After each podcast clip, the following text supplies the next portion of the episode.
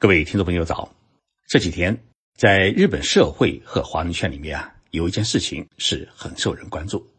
那就是中国驻日本特命全权大使陈永华先生的离任。这几天我们陈大使啊很忙，每天有人去看望他，他也每天拜访别人，而且呢每天还有人请客。自从他即将离任的消息传出以后，第一个请他吃饭的是日本首相。安倍晋三，日本媒体的一位首相官邸的跟班记者跟我说：“他说跟了安倍首相这么多年，还真没有看到过哪一位外国大使要离任，安倍首相会在首相的工地里边设宴为他送行。”在四月十六号的宴请当中，安倍对陈永华说了一句感谢的话：“他说啊，您是劳苦功高。”其实，安倍当首相已经当了六年，他的任期之久已经排名日本战后的第二位。但是呢，陈永华当中国驻日本大使比安倍还要长，已经超过了九年。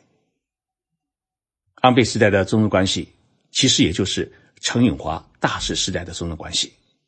两人既是对手，但是呢，同时也是战友。这是时代赋予他们两人的。人生的烙印。今天节目啊，我就跟大家来聊一聊陈永华大师的故事，算作是为陈大师的离任啊做一个送别。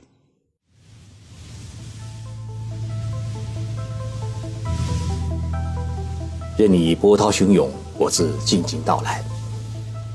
静说日本，冷静才能说出真相。我是徐宁波，在东京给各位讲述日本故事。陈永华与安倍是同年同月生，这是很巧的。他们的生日呢，都是一九五四年九月，没差几天。当安倍考入东京城西大学政治学部时，陈永华呢是作为中日两国啊恢复邦交正常化之后的第一批的中国留学生来到东京，进入了创价大学留学。一九七七年，安倍大学毕业以后呢，去了美国南加州大学留学。就在这一年呢，陈永华从创价大学毕业以后啊，就直接进入了中国驻日本大使馆，担任了外交官。一九九三年，安倍当选为国会议员，那一年呢，他是三十九岁。同样是三十九岁的陈永华，已经是中国外交部亚洲司的日本处处长，而且专管日本事务。二零零六年，安倍首次担任日本首相，那个时候呢。陈华在哪里呢？他是中国驻日本大使馆专门跟首相和政治家打交道的一个政治公使。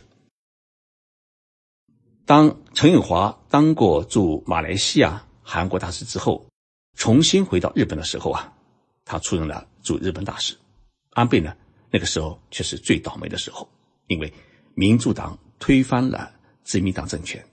安倍所属的自民党下野了。在四十二年的外交生涯当中，陈永华有三十年是在日本学习和工作的。他见过安倍的外公安信介，安信介曾经当过日本的首相，还与安倍的父亲安倍晋太郎打过交道。安倍晋太郎呢是当过外长的人，然后呢，他与安倍又共事了六年。其实这六年呢，是陈永华与安倍斗智斗勇的六年。因为日本的野田政府宣布将钓鱼岛国有化，导致了中日两关系啊陷入了随时都有可能擦枪走火的境地。二零一二年十二月，安倍领导的自民党在大选中获胜，他重新夺回了政权。不少中国的民众啊，寄希望于安倍，期盼他能够纠正野田政府的错误做法。但是呢？没有想到，安倍是借势强化了所谓的钓鱼岛的防卫，并在西南诸岛实施了军事部署，强化了对中国海军与空军的监视，并在中国军舰与战斗机进出太平洋的主航道，也就是宫古海峡的两侧，部署了地对舰和地对空导弹。那个时候，我们常常会看到。陈永华大使刚刚向日本政府抗议完海上保安厅的巡视船啊侵入钓鱼岛海域，日本外务省呢，随后就把陈永华召见过去，对中国海警船进入钓鱼岛附近海域进行抗议。陈永华大使呢，就在大使馆与日本外务省之间是来回奔波，也就是提出抗议和接受抗议。但是我们每一次都能看到，一旦走出会客室，陈永华面对记者说出的第一句话，一定是钓鱼岛及其附属岛屿自古以来就是中国固有领土。在中日关系陷入最低谷的时候，日本一些友好人士也遭到了舆论的排斥，许多日本人对中国产生了诸多的误解和偏见。为了让更多的日本民众了解中国政府的立场和对中日友好的期许，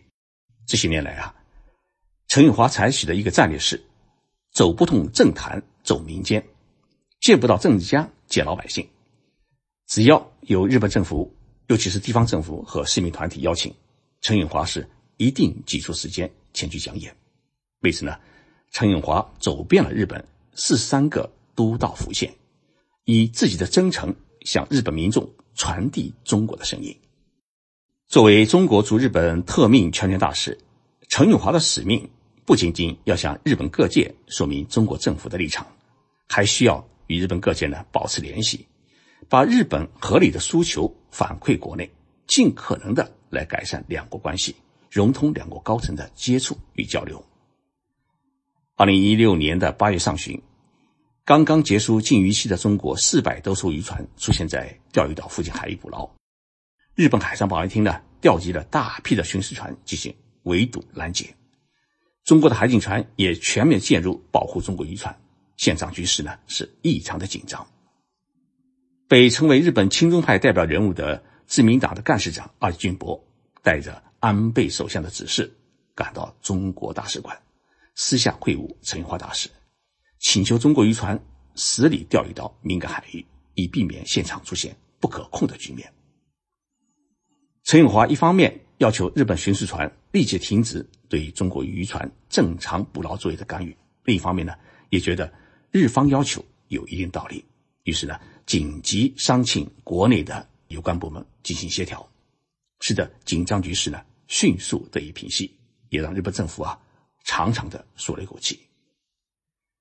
一位日本国会议员跟我谈起这件事情的时候啊，他说。陈永华大使是一位真正的国家利益的捍卫者。如果当时不迅速协调控制海上局面，现场很有可能会发生意外。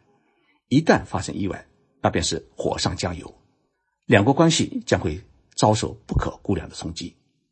他在坚持本国政府立场同时，在处理外交的难题时，又显出相当的柔软性。在中日两国政府全面对立的时期，陈永华的渠道成了两国政府最重要的一个沟通的渠道。安倍之所以要携夫人设家宴宴请陈永华夫妇，除了一份敬意之外，更多的是安倍认为啊，陈永华是帮了他不少的忙。这个忙就是他一再恳求与中国领导人进行会见会谈，陈永华把他的诉求及时报告国内，最后促成了。两国最高领导人由走廊交谈变成坐下交谈，从没有国旗的三十分钟的礼节性见面，到中国最高领导人是出门相迎，最后促成了李克强总理在二零一八年五月成功访日，两国的高层互访得以恢复。安倍首相在七号举行的陈永华大使离任招待会上面，当着八百多名日本各界人士的面。说了这么一段深情的话，他说啊：“陈永华大使是中华人民共和国迄今为止任期最长的驻日本大使，在日中关系较为紧张困难的时期，陈大使以其对日本政治社会的深刻理解，忠实履行了中日两国交流的桥梁的作用。他还特别感谢陈永华大使的夫人汪婉女士，感谢她为促进两国女性的交流做出了。”杰出的贡献，而与会的日本经济界人士则拉着诶陈永华大使的手啊，向他表示感谢。他们说啊，在东日本大地震发生、福岛核电站发生核泄漏时，你没有逃离日本，反而前往灾区，协助中国人避难，慰问日本灾民。当中国的救灾物资用抵日本，无人能够搬运的情况之下，您亲自带队运往灾区。当日本汽油紧缺时，您又从中国紧急调用了一万吨汽油援助日本，感谢你真诚善良的心。而陈永华大使在与日本各界告别时，也他也说了这么一段话。他说：“我自己最欣慰的是，作为中国驻日本大使，和中日两国有关人士共同努力，推动中日两国关系啊，跨越了邦交正常化以来最困难的时期，重新回到了正常轨道。中日和平友好合作事业再次起航，并正在不断取得新的发展。从各个角度。”亲身体会到，中日联系日益紧密，相互依存是日趋加深，真正的战略互惠关系正在形成。双方切实遵循中日四个政治文件和四点原则共识精神，建设性的把握好中日关系发展方向，就一定能够开辟两国关系的新的前景。两国社会相互理解、信赖与合作，将会为今后的中日关系发展提供原动力。据悉，德仁天皇呢近日也将会晤陈永华夫妇，与他们道别。陈永华有可能会成为日本新天皇继位后会见的第一位外国人。日本各界为何如此敬重陈永华大使？原因呢，应该有三个：一是敬重陈永华的人品。在日本社会，对于陈永华的普遍印象是引人负重、忠厚有义。在中日关系最困难的时候，他表现得不亢不卑，坚持原则，但又讲究礼数，尽君子之道。二是任期长达九年，期间经历了两关系最为困难的时期，最终呢为融通两国关系做了大量的工作，促使中日两国关系呢全面改善，实现了李克强总理访日和安倍首相的访华。第三呢，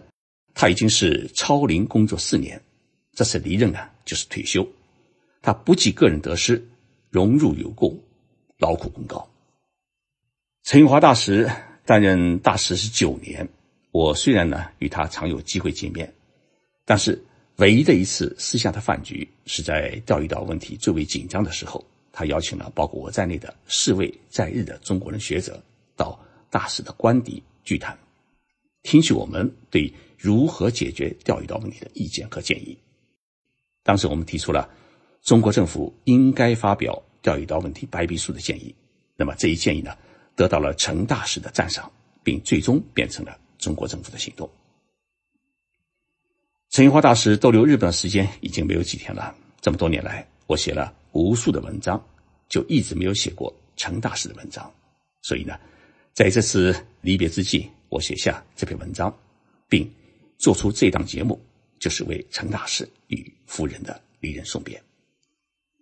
当一个人离开日本时，有这么多人感到伤感，感到依恋不舍，只能说，这个人具有无限的人格的魅力与人性的光辉。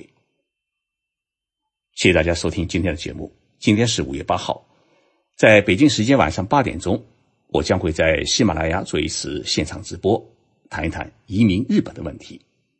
另外呢，在五月十六号北京时间晚上八点三十分，在喜马拉雅呢再做一次直播，跟大家聊一聊平成三十年间日本成名与消失的艺人的故事。欢迎大家呢收听和参与。各位听众朋友好，我是徐景波。经常有粉丝在社群里向我提问，少则几十，多则上百。为了更好地解决大家的提问，五月中旬我的私密圈。徐静波的日本情报署将在喜马拉雅开张，这是一个私密的付费圈子，你可以一对一的向我咨询，获取日本一线的消息。现在我的私密圈还没有正式开张，可以先加入我的粉丝群，第一时间获得入圈的信息。微信搜索“西马零六六 ”，X I M A 是西马的全拼，然后再加上零六六，添加西马。节目助理为好友，备注日本即可加入。恭候您加入徐静波的日本情报署。